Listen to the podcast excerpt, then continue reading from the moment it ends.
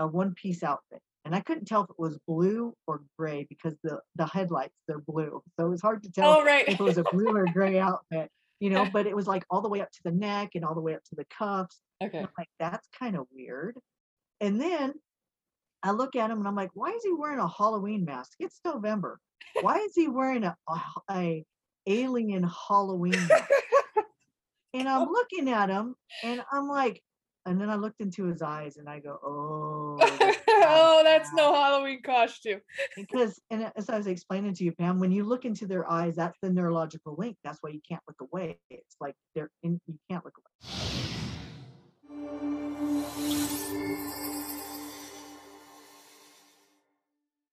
Hi, everyone. Happy Freya. Welcome to episode 15 with the one and only special guest, Annie Owens. Thank you, Annie, for being on the show.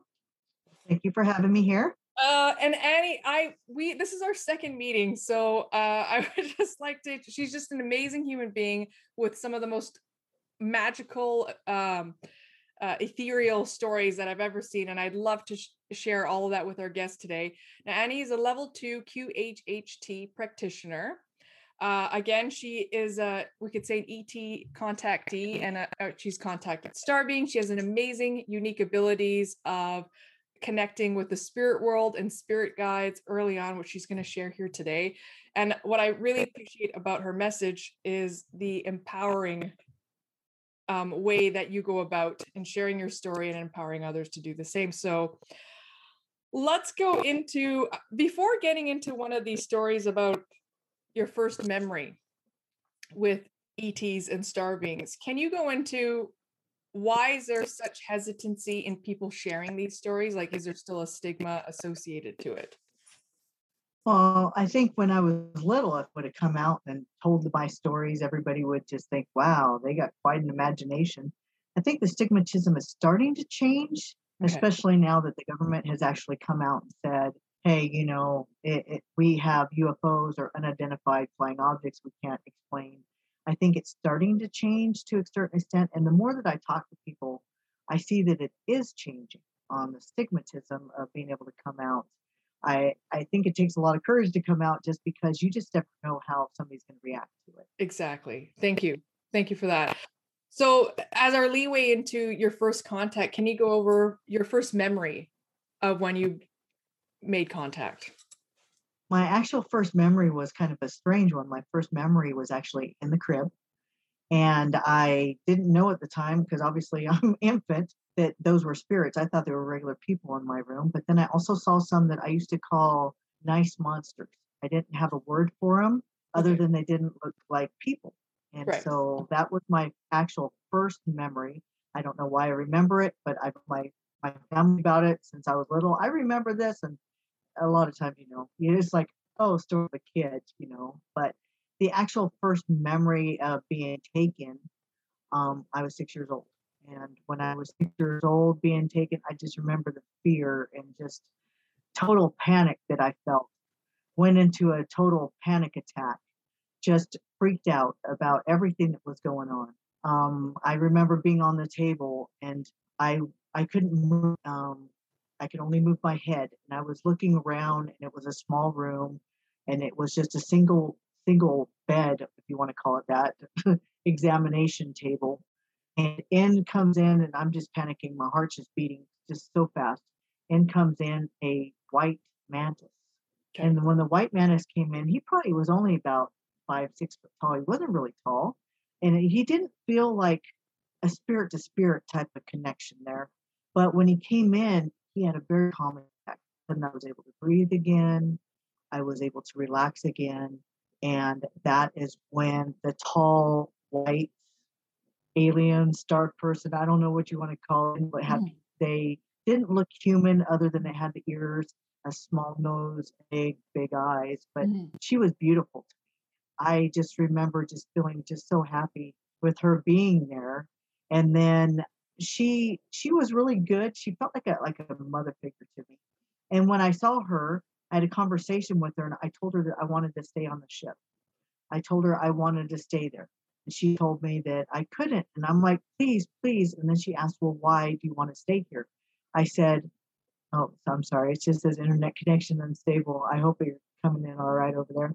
But um, anyways, what happened was she said, "Why do you want? Why is it you don't want to go back?" And I said, "Well, because they're mean there and they lie." So I've always had an issue with people who lie about things. And Me- meaning on Earth, right? You're referring to Earth. On Earth. Okay. As referring to Earth. I didn't want to go back to Earth. I just wanted to stay on the ship with her because she felt so much like a mother figure to me, you know. And she told me that uh, I wasn't needed there. And in my mind, I actually went and checked everything on the ship, and there was no place that I could have been to work on the ship to do anything. And I just kind of resigned to, all right, I got to go back at six years old. So that was my first experience. Oh, that is that's early on, Annie. Um, your first experience, and then there was another one later that you clearly remember. Um, yeah, that was at twelve years old. That was at twelve years Okay, old, so and that one, okay. yeah, at twelve years old, I literally told my parent, well, my mom about it, the whole situation. And that was a little bit uh, longer and more detailed experience that I remember. And that was, I literally, I was like, and I had two beings. Well, first of all, there's a blue light outside my window, and I kind of woke up seeing that. And then two beings that were like the typical short grays came walking through my wall, and they told me I had to go them. And the feeling was, it, I think it must have happened already so many times that I wasn't in complete panic, though it was almost a feeling of dread, like, oh, I gotta go. And it's it's not like you have a choice. It's like you know you have to go and you're gonna just do it. And so I remember getting out of bed and one gray held one hand and one gray held the other hand. And they literally walked me through the wall. And I remember it being so uncomfortable. It was like it felt like itching from the inside out. Like you cannot get rid of this itch inside of you. It was just so uncomfortable. And as I Mhm. walked out, they took me into the light. And when I and I never saw the ship, I could only see the beam of light. When I walked into the beam of light with them, it was like an electrical jolt going through my body. I remember it just being like, oh, you're just really just tightened up and you can't move. Okay. Next, I guess it must have made me pass out because the Okay. next thing I know, I am literally standing next to a bed. Uh, There was two beds in the room, and they had a single post in the bed that kind of made the bed go up and down.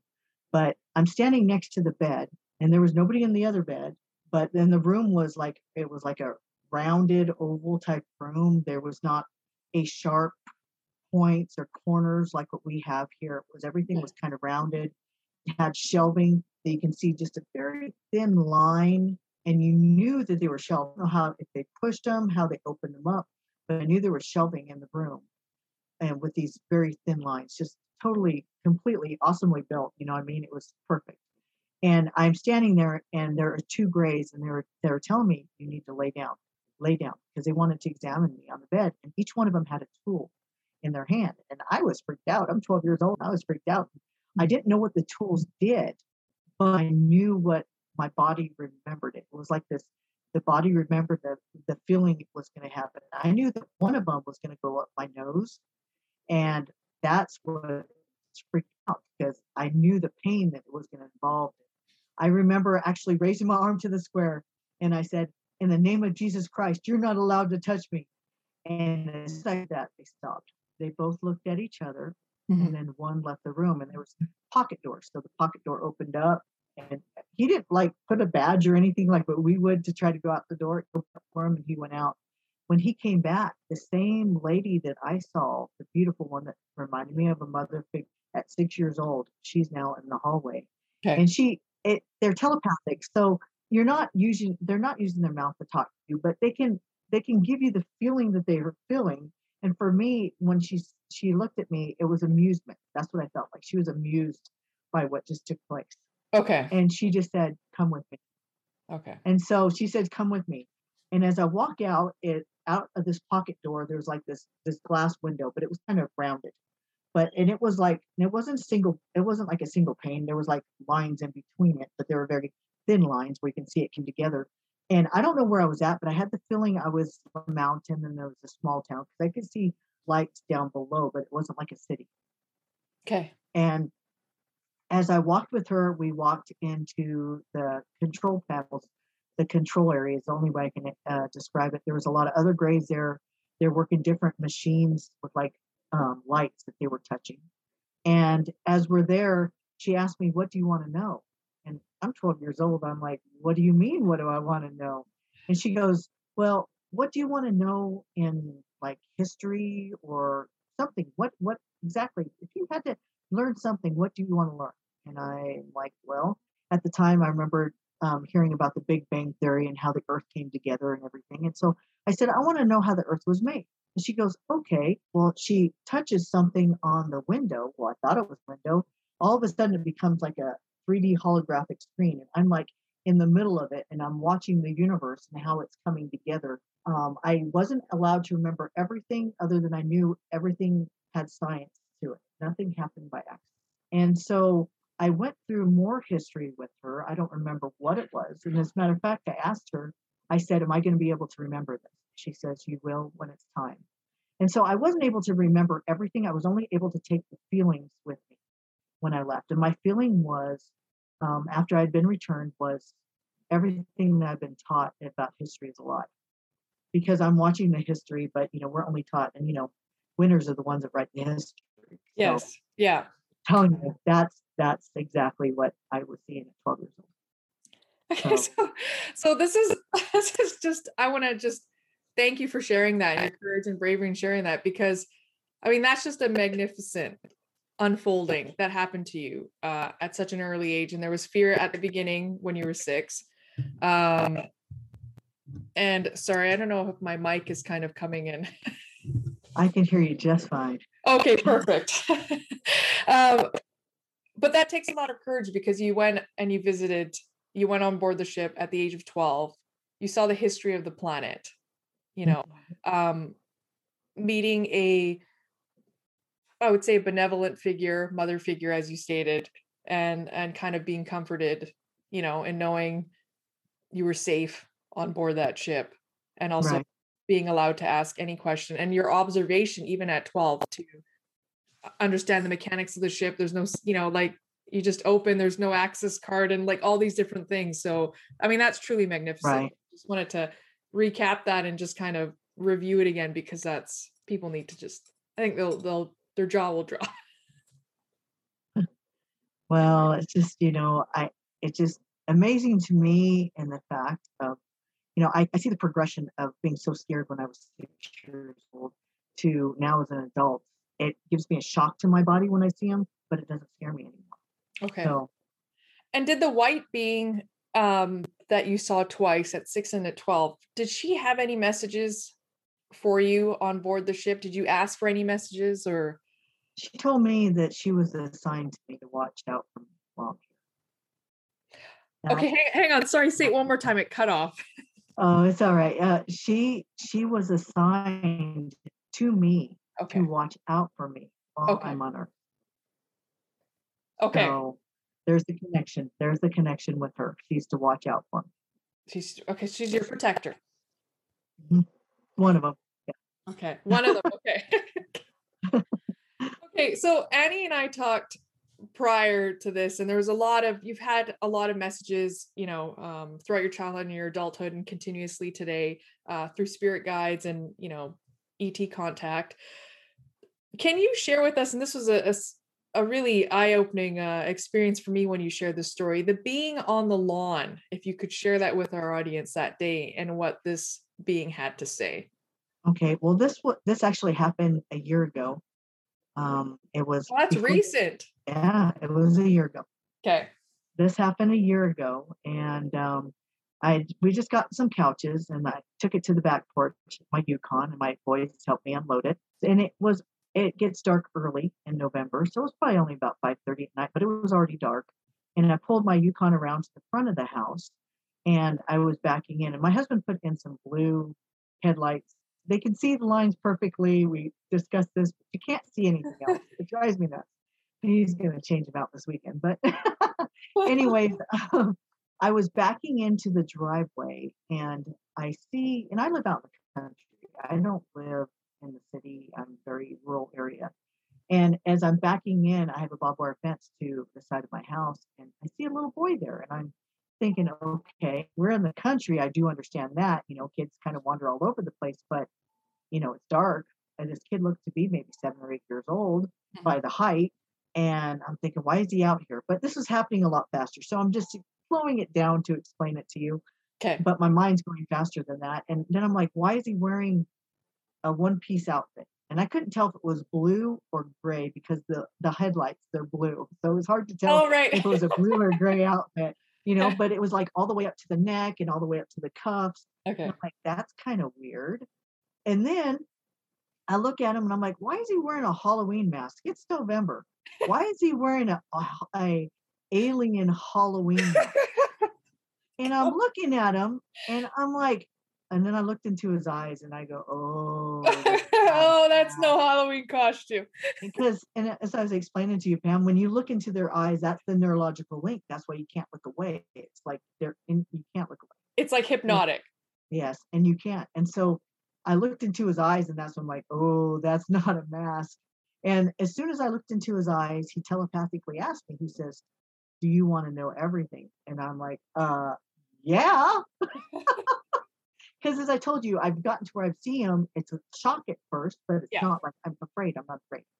Right. And so, anyways, and the way, and the only way I can uh, say is, uh, I looked at photos afterwards, trying to figure out what type of being he was. I think it would be closest to what uh, Linda Moulton Howe would say, Okay. what she calls Edie. But anyways, as I look into his eyes, and he says he asked me if I want to know everything. I I said yes, and he starts pulling me into his eyes, and I'm seeing galaxies pass by, and I'm seeing universes pass by, and I'm just like going. All of a sudden, I felt a really loud snap Mhm. and next thing I know, I'm in my Yukon and I'm looking around and I put on the brake because I didn't know how long I was gone because you're in that hypnotic where you look in their right. eyes. Right. Yes. I put on the brake and he's gone and I didn't hit anything, but luckily. But anyways, she's gone. And I'm like, okay, was that like a failed abduction? Did Right. he come here and try to abduct me and I got away because I got afraid that I was going to hit something? I don't know. And so I I put my my Yukon in park and you know turn everything off. I go to the back porch and my kids see the look on my face. It's just like this look of like, what the hell just happened, you know? And and they're like, what happened, mom? I'm like, um, let's get everything in the house first before I tell you. And so we brought everything in the house and they're like, well, thank you for not telling me we're outside. I would have really freaked out. It's like I would never go out again. yes. And they're all locking the doors, making sure the windows are locked, you know. So, anyways, um, that night I couldn't remember conversations I had with people. I had talked to a lot of different people, and even I the conversations even with my family members, I couldn't remember anything. It's like that was just wiped. It was gone. Mhm. And then I started noticing that after that experience, it felt like I wasn't even there. I, don't know how to, else, else to explain it. Almost felt like a robot. I would go to work. I would do everything that I need to do. I would come home. I wouldn't talk to people unless they talked to me first. Okay. And so my personality part of me, that was gone. It was like I kept telling my husband, I'm like, honey, there's something wrong with me. I'm watching all these different YouTube self-help videos, trying to figure out what's wrong with me, watching Dolores Cannon. I'm just like, what is wrong with me? Because I was literally felt like, and, and I was not a procrastinator, and I'm, I'm naturally a procrastinator. So that part of me was gone. That's kind of funny. But I'm naturally a procrastinator, and I was not even a procrastinator during this time. Anything that needed to be done, I would just do it. I wouldn't even think about it. There wasn't a thought. I would just Like it was an automatron, right? It- like you said, it was it was just mechanical. Yes, Exactly. Okay. You know, and so that part of my giggly personality and being funny, that was gone. It was gone. Okay. And it went where at Thanksgiving I had gone to my brother's house and he's like even asking if maybe possibly I have uh, um, problems, you know, he thought maybe I was having marital problems or something because I just wouldn't talk. I was really Oh, quiet. I think she's trying to help out there. like, come on now, you can talk to me. Exactly. So, you know, I, I didn't know what was going on. Well, 40 days afterwards, because I, I went ahead and journaled when it happened. Yes. And 40 days afterwards, I'm laying in bed. It's early morning. And all of a sudden, I hear a man talking, and the man says, Hurry up, hurry up. The alarm's going to go off. Mhm. You know, and I've heard my guides before. I've actually heard my guides in conversations before. So I'm thinking, okay, they probably don't realize I can hear them because that's generally what happens. Yeah. And so I, and so then the weirdest thing is right after that, I heard my own voice. And that was kind of freaky. I hear my own voice and I'm hearing myself say, wait a minute, wait a minute. I need to balance us out or we are going to feel off. And that's when I'm just like, what? I'm hearing my own voice. Next thing Yeah. I know, I'm standing outside my body. I'm Yeah. looking at myself laying on the bed. I look at the alarm clock and I see the time, and I can feel the energy of myself just coming together into the one to me. It was the other part of me that was gone, I guess, coming together. I just remember feeling so whole mm-hmm. because for so long I felt like I only had a part of me. And all of a sudden now I feel like I have all of me. And the next thing I know, I open up my eyes in bed and I'm like, did that really happen? And I look at my alarm clock and it's the same time that I saw when I was outside of my body. And I was so excited. I knew I was back. At that point, I didn't have a beat on where exactly I went, but I knew I was back and I was just excited. I woke up my kids that morning. I'm back. I'm back. You, know, I'm just going crazy. I'm calling up all my family members and my friends, and they're telling me, you know, they, they had conversations when I was gone and they knew I was gone. That's what they told me. They said, you know, I knew you were not there when we Yeah. had conversations before. And so I was just so excited. I brought back the knowledge of everything in the future, the happiness. We're talking about the happiness before before all the other stuff that's going to get us to that point. Yeah. But I just remember just I knew that the truth of everything was going to start coming out little by little. There was no stopping it. And I had that knowledge with me. And I just remember being so happy with that. And then over time, more information started coming of where exactly I want, went and what I learned when I was gone. was this was this did he also give you the vision of the central sun that you experienced that kind of Well, that that's where I was taken. See, that's what I'm saying. The knowledge started coming back. It wasn't right away. It was all of a sudden. It's like, oh, and it's like the remembering of what exactly happened. I start getting bits and pieces, and I'm still getting bits and pieces. It's like one thing will trigger the knowledge of something else, and so that's what's happening. I get a little bit, and then more, and then a little bit, and then more. I already know what's going to happen after that, and so what happened was I was taken, and as I'm seeing these galaxies and universes pass by, because this I is go- this is a beautiful imagery like take this though because this is really pretty how you describe kind of like this cosmic oneness that you Right. experienced it was uh, all of a sudden I come to what only can be described as a central sun, big, huge. You can fit galaxies and universes in there. It is just huge. It's just glowing. It's just beautiful. But around the central sun was nebulous clouds. These nebulous clouds had all the different colors in it the purples, the pinks, the blues, the greens. And then it had stars just sprinkled in it. It was like watching creation take place before my eyes because I knew these nebulous clouds they were growing and that they were going to go outwards and they were going to help create more universes out there. that's And beautiful so I was I was there and I, I when I saw the central sun, I was just in awe of it and I was taken inside of it. Now that was the interesting part because going inside of this central sun, it was neutral, but it was all but it was all knowledge. It wasn't like it was good, bad, and different. It was just all knowledge. Anything that I wanted to know, it was like information was just coming to me.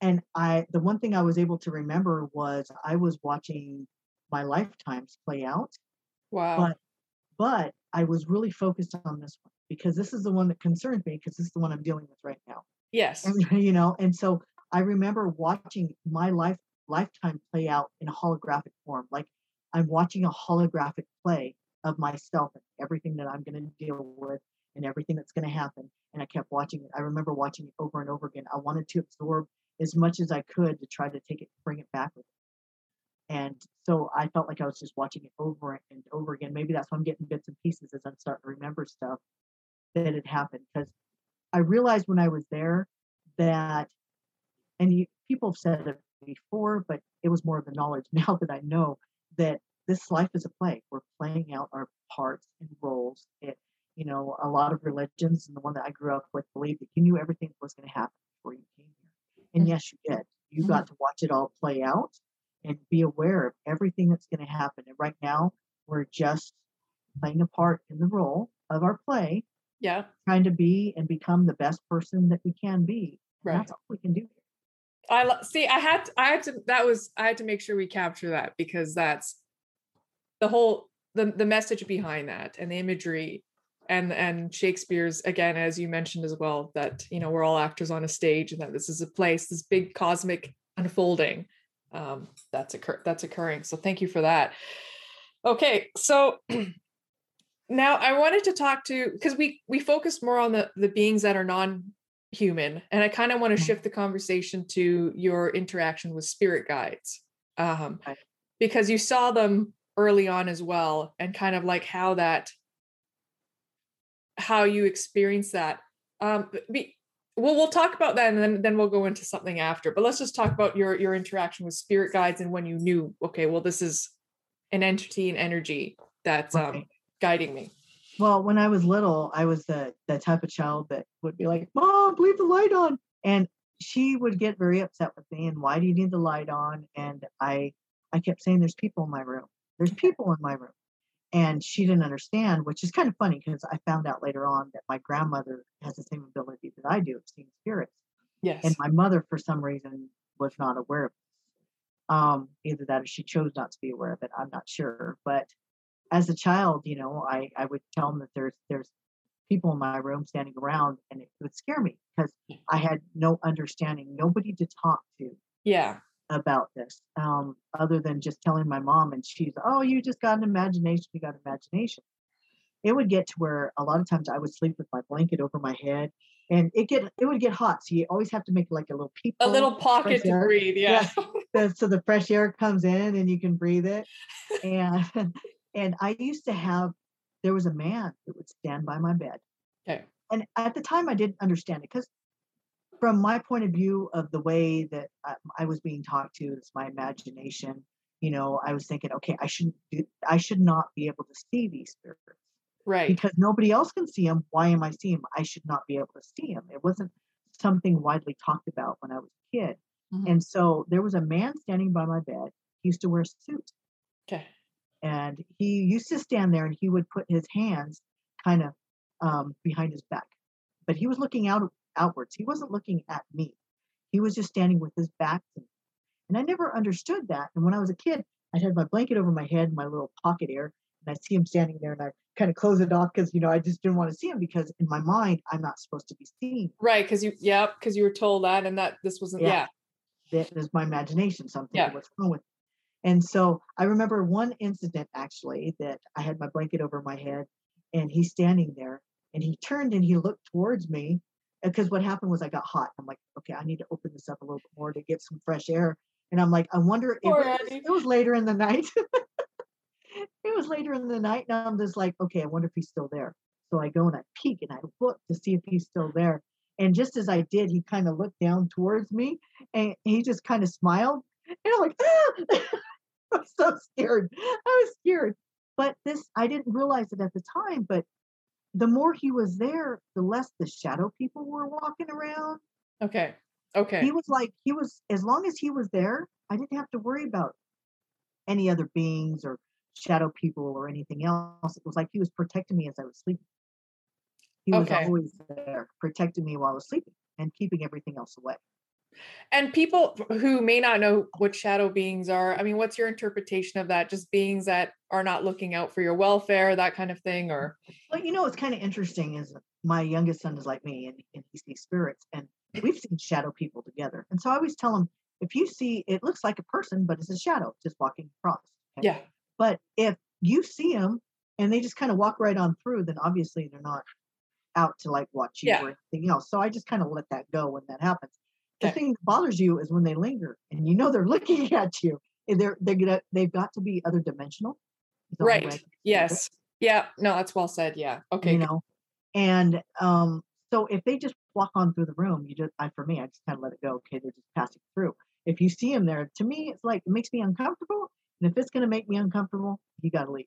So Yeah. taught how to make them leave See, I love that because you have a strong sense of autonomy and you set your boundaries, right? Um, Right. and, and it's clear, and then you don't interact with things you don't want to interact. It's it's like I kind of describe it going to a party. You get to choose who you want to talk with, and if the conversation's not going well, walk off. right no exactly for but you know if it's in your own house you make them leave I'm That's sorry, true. There you go. There's a door. So I love that because these guides that you saw as a, as a child were were looking out for you and they were your protectors and and I love that. And so can we leeway into you know how can parents have an open conversation with their children who are seeing guides and spirits? How can they start you know instead of dismissing it actually have an honest conversation with the kids? Oh yeah. Um, see, that's the whole thing. I've worked with my kids since younger because I never had anybody that can work with me. Um, and my middle child, he he's more of um, he'll hear them. He won't see them. He'll hear them. Okay. My youngest, he will see them, but he doesn't hear them. So it's almost like they split it. Clair- clairvoyant, you can see it more. You know, claircognizant. Clairaudience. Yeah, the clairaudient. There you go. Yeah, Okay. and and for me, I see and hear them. So Okay. you know, I think they split it between the two of them. I don't know, three guys before they came here. Who gets know. this gift?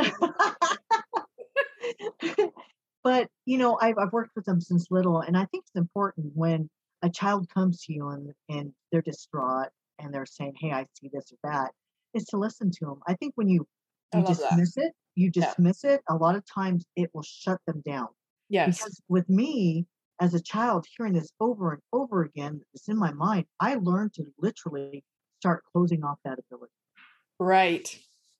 because in my There- mind there was no something wrong with me Yeah. no support, something Yeah. wrong. I really believe if you can start working with your kids while they're younger, Mhm. that it's going to grow their ability to be very strong and stand strong within themselves because they're not unsure of themselves and their ability. I love that. I love that. Totally builds confidence, you know? And I, I appreciate because you know you're you're somebody who who's gone through that and experienced that, and now you ha- retrospectively be like, okay, what were the needs that I could have could have been met? You know, I mean, Right. everything obviously flows falls as it is. It's not that. It's just it's a matter of how can we empower now, knowing what we know. And Yeah. I, I really believe if they're young, have them draw pictures of it. That, that helps them. Love that. Yes. You know what I mean? Because if I would have had that, it wouldn't affected me so much.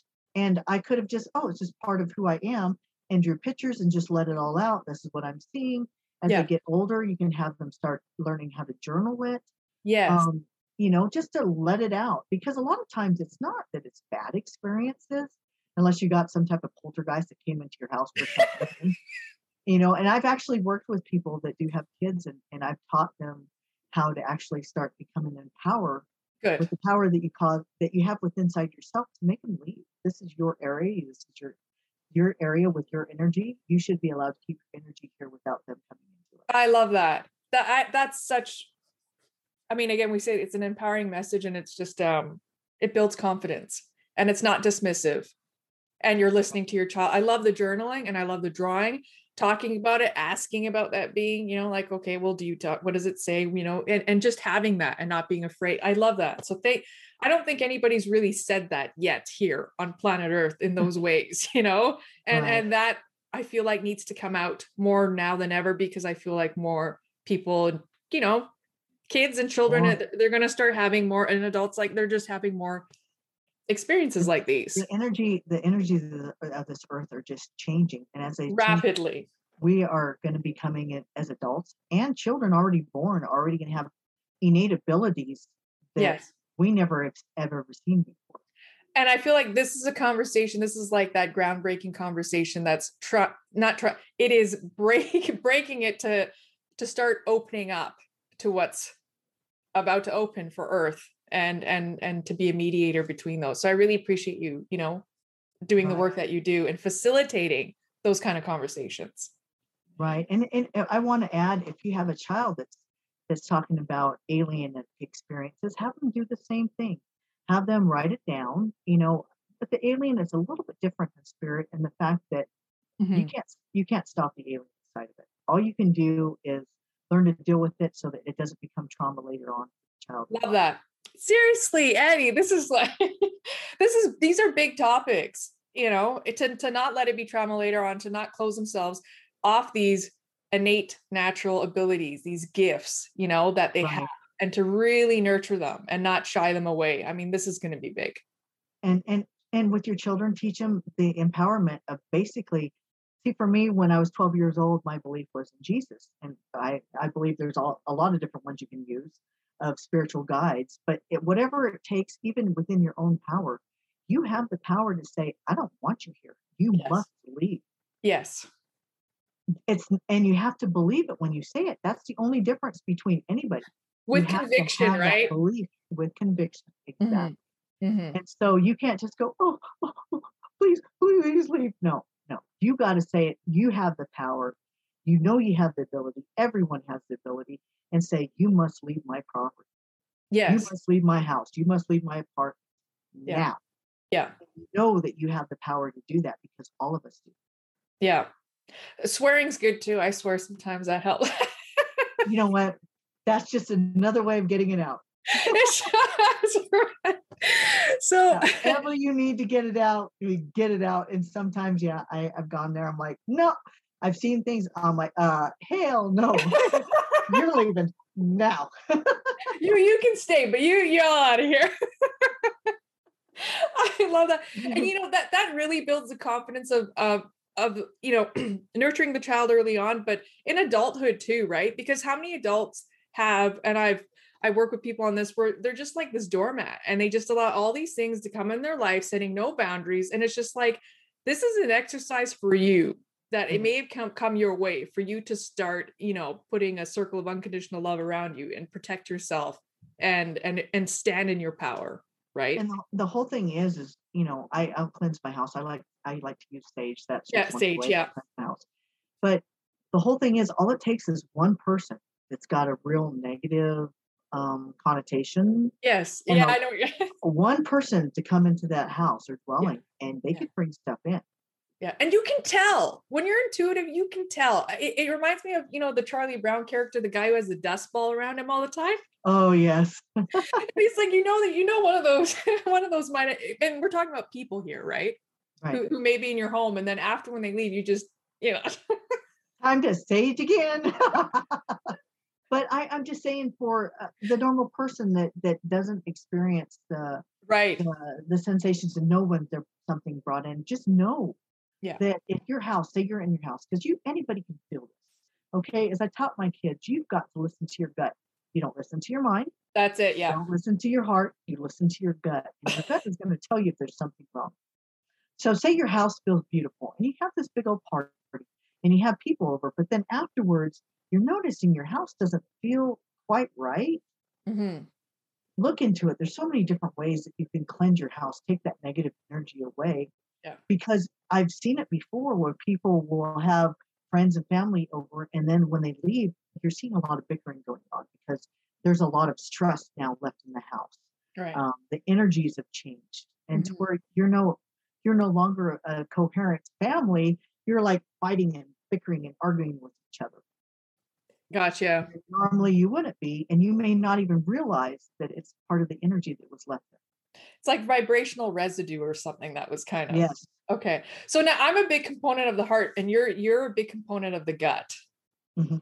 I mean, that's like, and I love that because it's like it's your second head, right? That they're saying now. well the reason the reason i don't go with the heart is because the heart feels all the emotions okay. that's that's why i don't say the heart you know if if you're able to do that that's fantastic you know what i mean but for me sometimes i know that my emotions can cloud my judgment right. Okay. That's okay. Thank that is the only reason why I don't use a heart because you know you get your feelings hurt, and I can get you into another story, but we'll talk about that. We'll, we'll say that for now. we'll save that for after.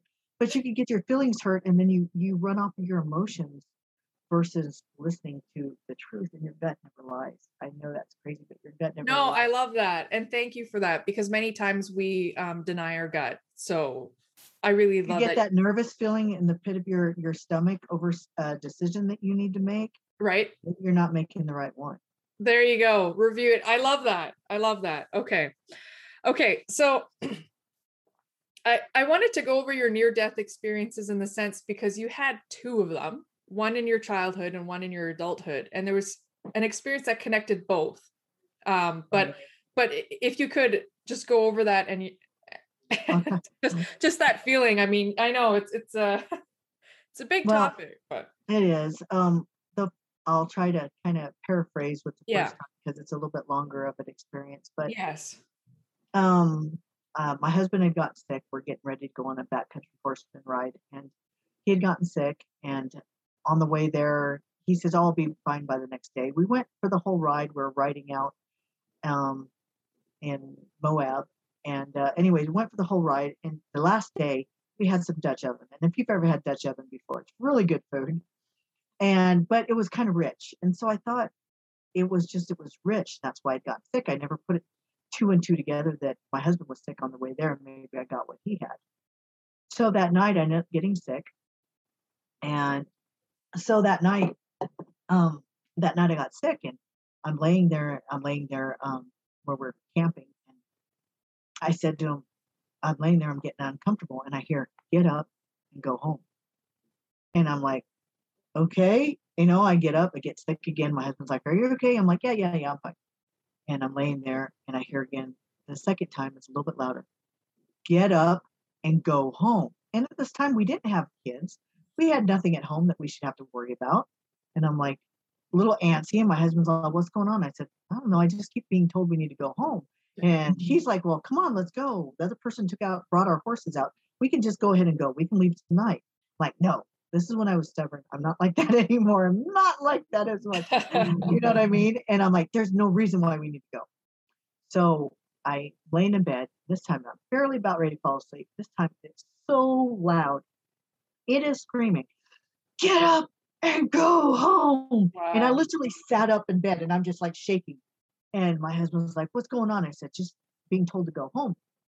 By this time, he's grabbing me, about ready to pull me out. Come on, let's go. And I'm like, no, no, no, I'll be fine. I'll be fine.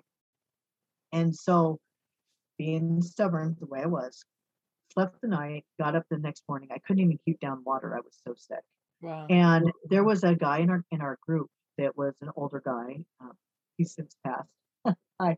Oh.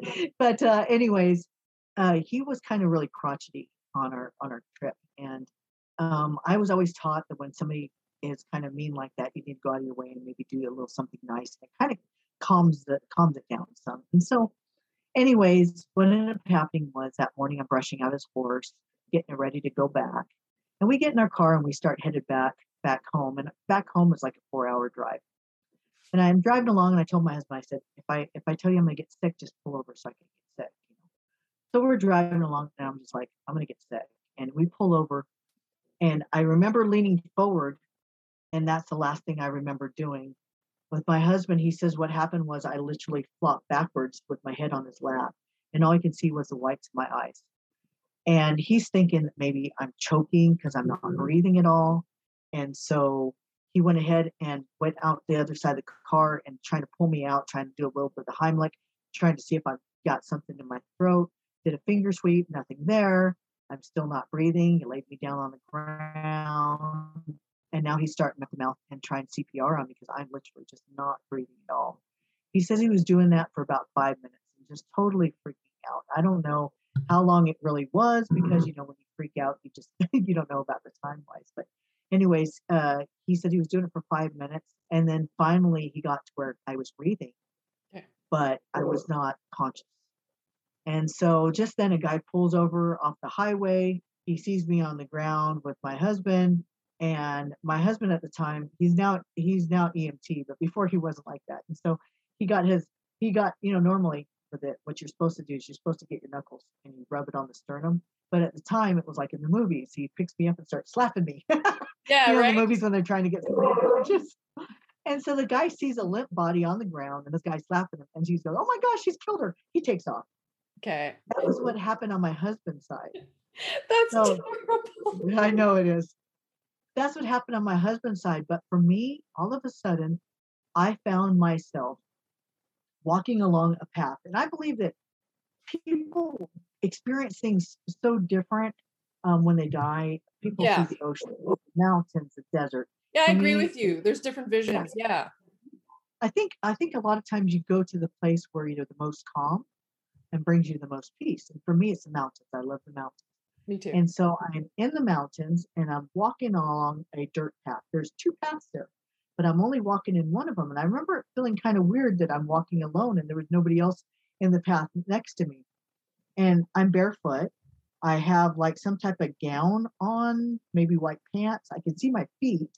So I know I'm barefoot that way, but everything is so green and the colors were so vivid. I couldn't even, I can't describe it with human eyes. There's no way you could see Yeah, I know what you mean by that. It's just- It was just gorgeous and just more vivid than your eyes normally see. Yes. There was not there was not one weed.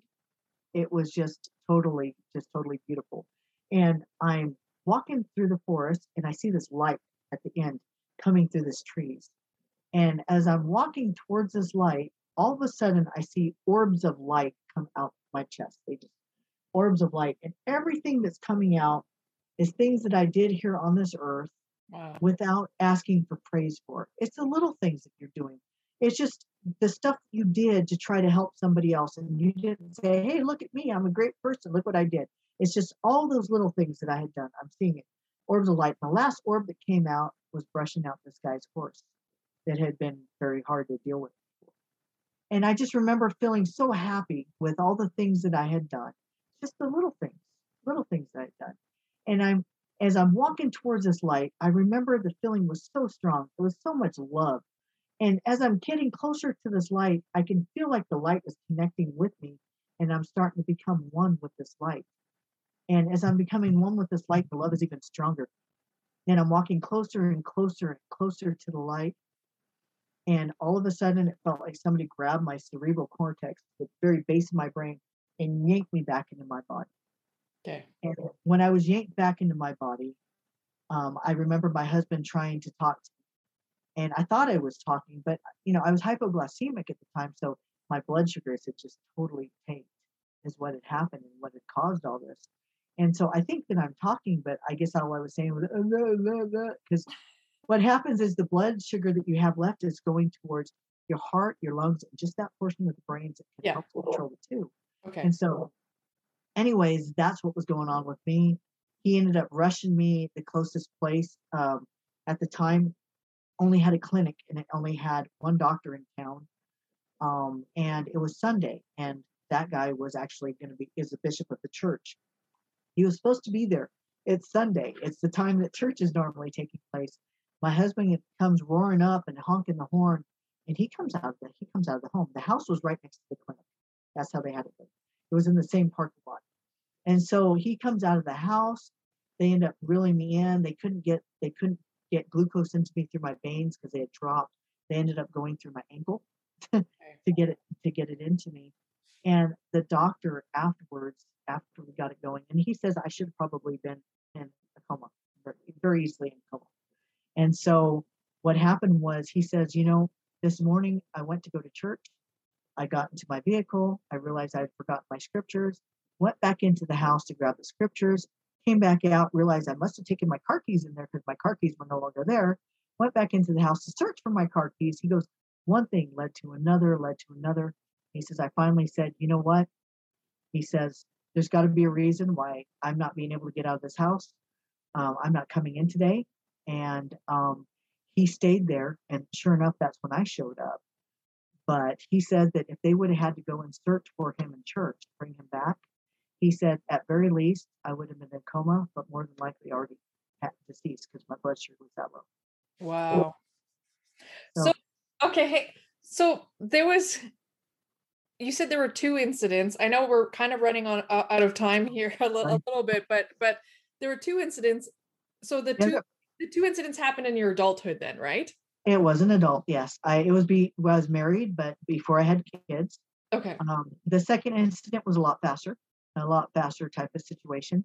I had a street because I was in a car accident, And, and and sorry, I just want to the the the church individual. How did he fit into that picture? I didn't quite that he wasn't. um, if if he was inspired to stay, because if he wouldn't have stayed, and they would have had to go search him out after I had, my sugar had dropped so low that I would have probably died, because Oh, okay. they would not have been able to get him back to the clinic fast enough to get the glucose in my system.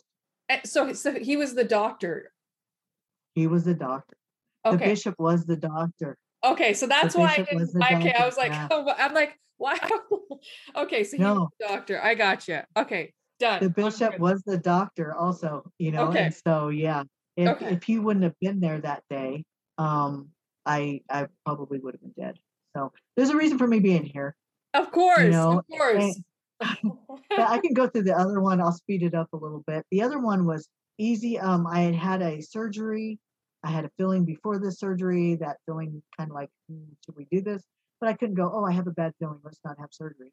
Um, it was from the car accident. And, uh, anyways, every, the surgery went fine. I was in the recovery room and they were short staffed that day.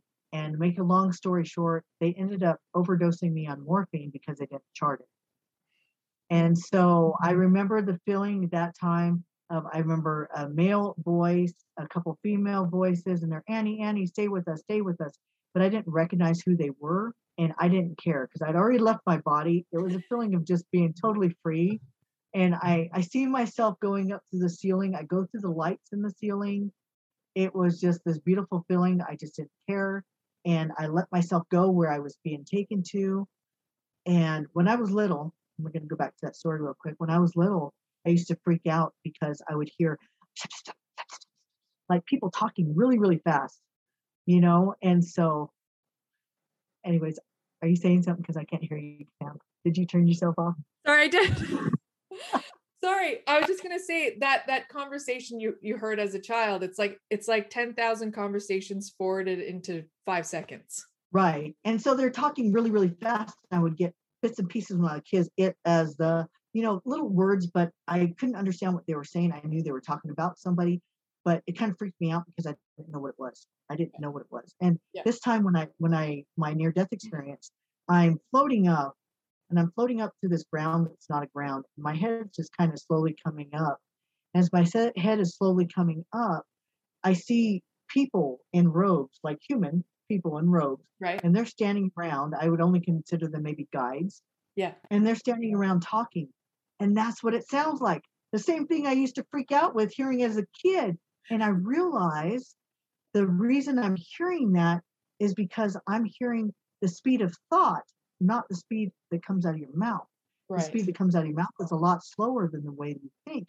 So if you're telepathic and you're connecting with them, you're hearing that, but it's the speed of thought that's going on between the two of them. And I was like, oh my gosh, this is what, what I was hearing when I was a kid. Now I knew what it was. And one of the the older men turns and he looks at me and he puts his hand on my head. And he goes, telepathic though. He goes, not yet. and he pushed me back. And it's that same cerebral cortex being yanked back into the body. I came to, I had been intubated. I had a tube down my throat. I'm Wow. freaking out, trying to Yeah. pull the tube out Yeah. and everything else. So that Yeah. time was a little bit faster. It's like, Yeah. not yet. but I did learn something from it. So that was kind of cool. I No, thank thank you for sharing that. That's like that's a ineffable experience. You can't really, you know, what you describe in words to connect it. Um okay, so we're gonna wrap up here with one question. We're gonna finish up I what with what we like to call the transparent beings.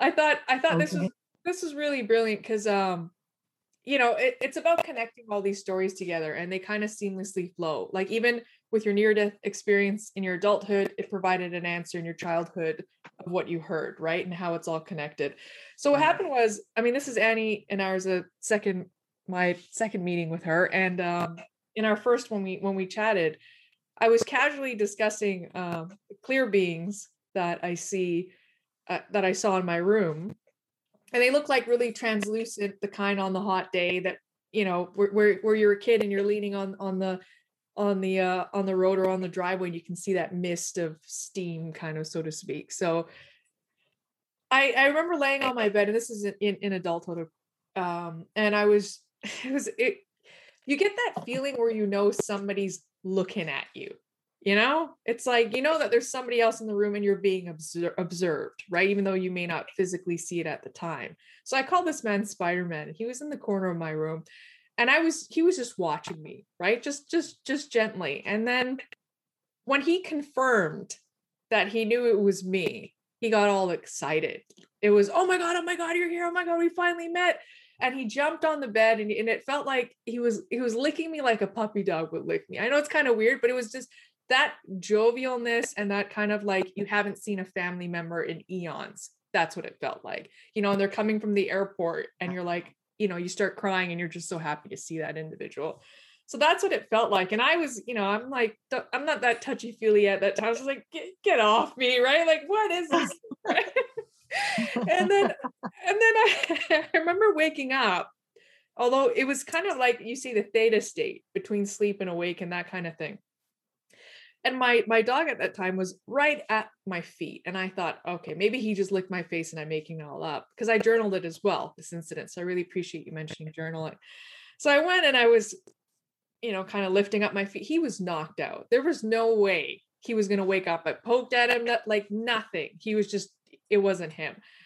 And then i thought okay so so this individual is definitely a visitor. And then what i appreciate is how annie picked up on that story which you'll see and provides more insight on these translucent beings, which is really like a miraculous story. And then how it's like almost triple, I call it the triple validity because I had the experience with the being, you had the experience with the same beings, and your client had the same experience with these beings. And we didn't even know each other two weeks ago. So please, right. please share after I said right. that your your experience with these beings.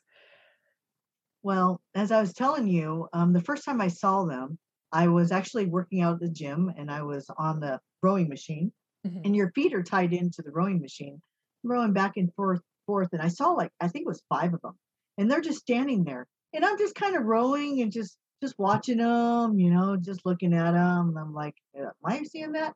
I'm looking around to try to see if anybody else is seeing them but everybody's just going along their their day and i'm just kind of looking at them like okay that's kind of cool. I never seen that before. That's cool. So i'm just watching them rowing away and it wasn't until one moved forward and he starts coming to put his hand on my foot. As soon as that happened that kind of freaked me out. I'm just like don't touch me. I kind of like what you're talking about.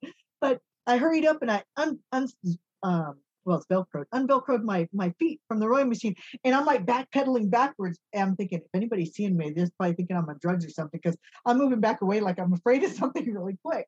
And so I just kind of let it go. And you're on mute again, Dan. Sorry, I was telling Annie, could you imagine being on on security camera and and watching because they don't see that you see it, right? But you're just doing this on the Oh yeah, exactly. So I'm thinking, oh, they're gonna think I'm crazy or something. And so, anyways, that was my first experience with him. And I'd see him every now and then, you know, just kind of.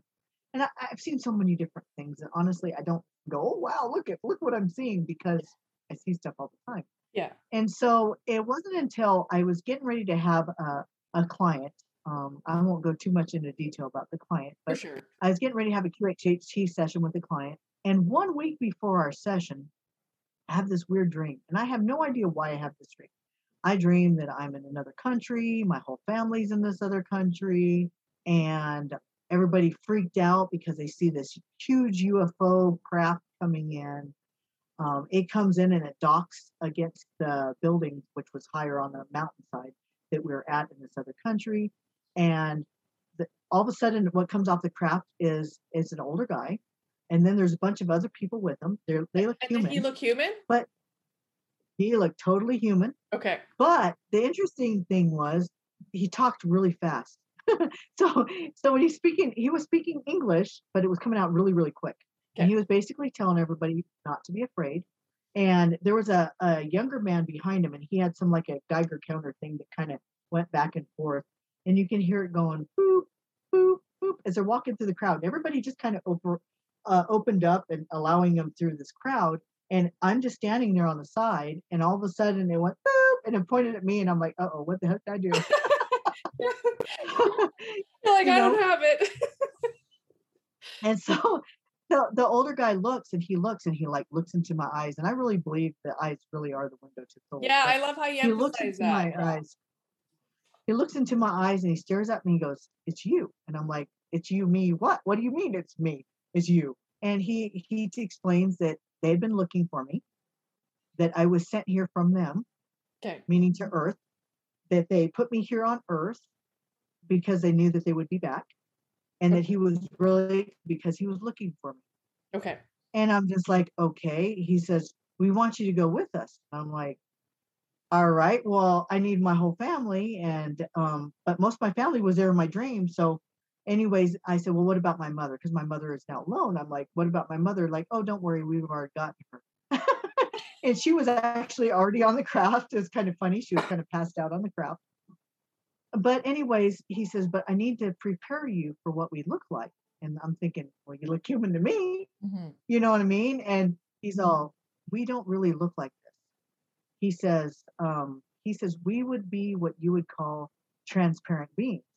And I'm like, transparent beings? I said, like the ones I saw at the gym now, the gym actually happened. That's a real experience. This That was a, real experience. I'm bringing real experience and I had the the. I had the real experience. Yeah. So yeah. Right.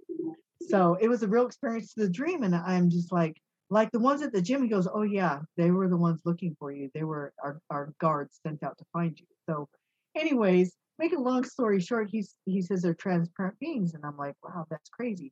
So we go on to the craft, and sure enough, it was like a human suit they removed, but they're literally transparent beings. Like kind of And zipping so up I the. Yeah, kind of like I don't know how they they stepped in the machine and it just literally removed the suit. Okay. Okay. It was like this energy that was coming down. Wow. And so, anyways, I was like, wow, that was a real weird dream. And a lot of times I will journal dreams because dreams tend to have, if they don't mean exactly what you're dreaming, there's Yeah. meaning in it. Yeah, there's messages in there. Thank you for sharing that. Yes. And so, anyways, a week later, I go and I have a session with the client. Now, the client and I had never met before. We had never had conversations before about Yeah, anything else. Just just like and and he goes, so he goes to a past life, Okay. and in his past life, he's human, and but he is in charge of all the different portals that are here on this earth that allowed you to go to different dimensions within this earth. Mhm. And so him and a bunch, there was others like him. You were talking about how portals come together and what they do and everything else. Well, normally in a near uh, in a our sessions, we will take you when you're in another life to your death experience to find out how you died. Because a lot of times there's a lot of stuff you hold on to that you don't let go of during that experience. So we take him to the death experience, and he goes, "Oh no!" I, I- I'm telling him, "Okay, well, how did you die?" He goes, "Well, I didn't actually die." And I'm like, "Okay, well, explain what's going on." He says, "I see a ship, and I'm he's at the ocean at this time, and I'm thinking it's like a sailing ship or something else." I have him describe it, and it is actually a light ship in the sky. He says, "No, all I do is I shed my human body, and I go right up to the ship." Okay. And and I said to him, "Shed your human body. Well, what do you look like now?" He goes, "I'm a transparent being." And I'm just like, like your dream. you cannot make this up. The synchronicity. I was like, "Oh my god, Those exact words from your dream. Exact words. I'm a transparent being, you know. And but the whole thing is that he shed his human suit, just like in my dream. And I'm like, "This is just. Well, how do you explain that?" And you You even know? said that I love how you said that maybe the lights, how the human eye spectrum can only see. Right. Yeah, I have a feeling that they're not really transparent, even though our eyes see them as transparent. I, I feel that uh, we're not able to see into the light spectrum that That's they really it. are. And that is exactly how we perceive them. But in actuality, I don't believe that they actually look like that. Okay, I love that. Thank you for sharing that. And I I wanted to touch on that, you know, with you as a practitioner as well, um, and your own experiences, you kind of connect with different galactic family members, right? It's not just this one experience. It really is a testament that we are multidimensional beings. You know, we kind of hear it, but Well- you do you do connect with different star I- families, you know? I, I, I think uh, for me, I get that affirmation more of when I went to the central sun.